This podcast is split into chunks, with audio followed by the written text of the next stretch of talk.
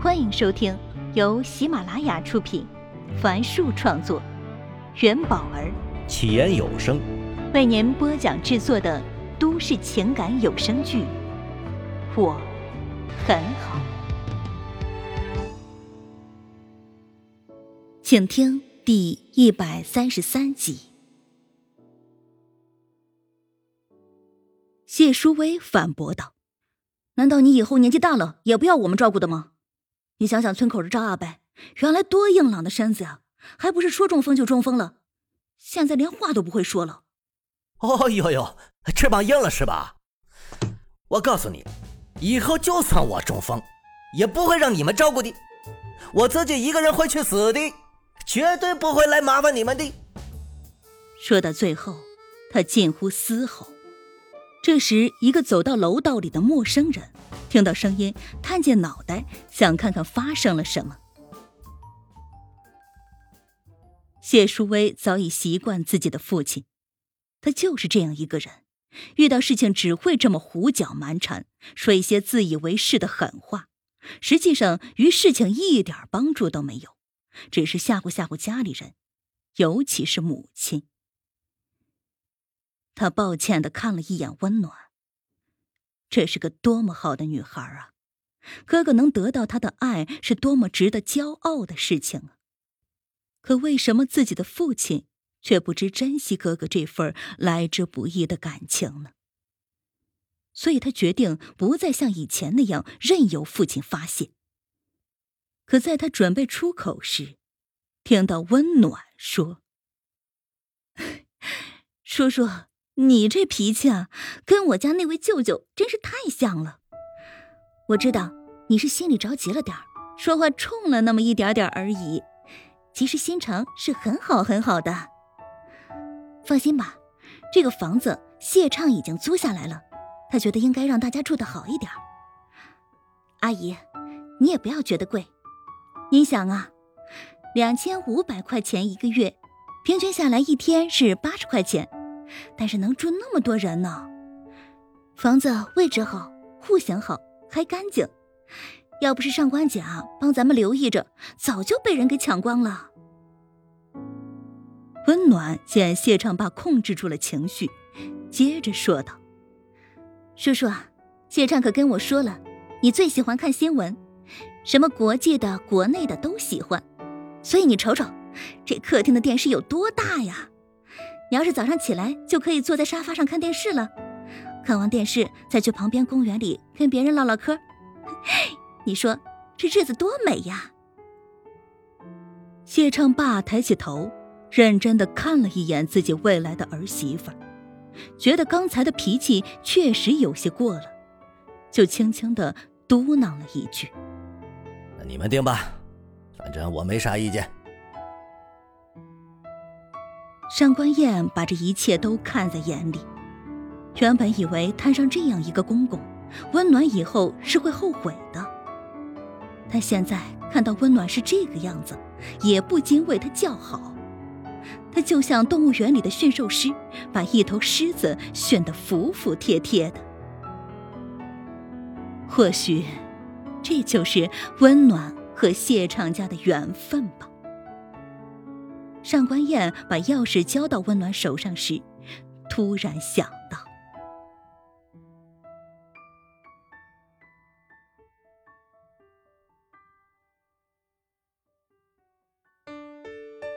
时代像奔腾的江水，永不知疲倦的前进着。但对个人而言，这往往意味着痛苦，因为人是有弱点的。安于现状，亦或者不敢尝试。于是，当时代潮水滚滚向前时，不少人只能迷茫的看着他，离自己越来越远。年过半百的马卫国驾车驶进一条小巷，目光被旁边一栋破旧的小楼所吸引，那里早已荒废。只有用红漆写着的大大的“拆”字，提醒着人们这小楼未来的归宿。这曾是江城电视台最初成立的地方。穿过时光，马卫国好像又看到了当年这里热火朝天的场景。当时的他们正年轻，当时小楼的门口人来人往，好不热闹。记得成立的那天，院里院外挂满了彩旗，还有市文艺团在巷子里载歌载舞。很多江城人从报纸上或者电台里听到成立电视台的消息，骑着自行车带着妻儿来凑热闹。那时的他们，都以为自己会在一个单位一干就是一辈子，所以。当江城电视台红红火火的时候，他们真庆幸来到了这么好一个单位，误以为这样的繁华也会是一辈子的。可现在，一切都打破了。就像领导把他调回江城电视台时说的那样：“这个世界唯一不变的，那就是变化嘛。”所以，在马卫国成为江城电视台一把手后，他第一件要做的事就是打破全体员工对电视台过去荣光的追忆，打破他们想要在大树底下好乘凉的心态。他明白，组织考虑让他重新回来，是看中他履历中一次次的突破和变化。虽然他年纪大了，但他的心却像当年那样。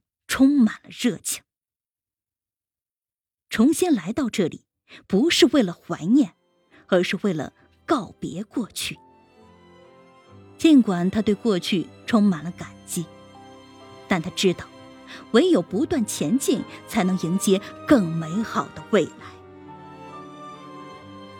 在马卫国的带领下，江城电视台已悄然发生变化。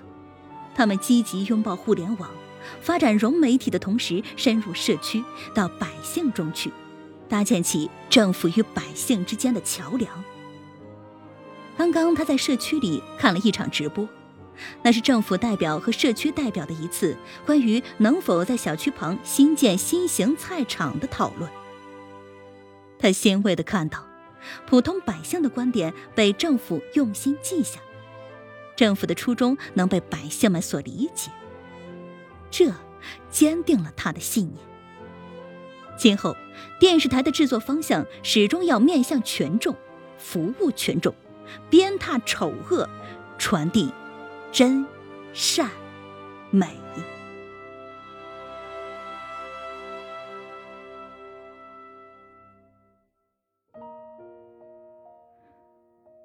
近来让他感到比较难受的，是李峰的背部。马卫国对李峰没有偏见，原本以为他只是观念上的固步自封，但那天两人从省城开会回来，李峰带着他回单位时，竟然行贿他。他表面上装作听不懂，敷衍过去，但随后就暗中观察李峰，最后从谢畅那里突破，拿到了李峰贪污公款的证据。李峰犯下的错，并非只有这个。正是他的唆使，于斌制造了顾城出轨与嫩模约会的谣言视频。幸亏那天顾城报警，警方顺藤摸瓜找到了于斌，拿到了原始视频资料，这才为顾城证明了清白。此时天色已晚。路上的行人匆匆而过，还住着人的房子里，已有人开始做晚饭了。马卫国的汽车从他们身边驶过，这身边的生活气息让他一下子安定下来。只要一直站在权重中间，那么权重就会一直需要江城电视台的。马卫国这样想到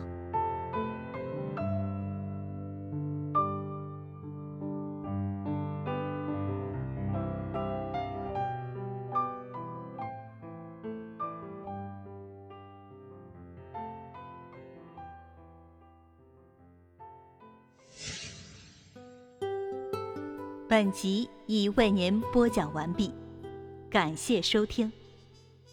喜欢请订阅，分享给更多的朋友。下集再见。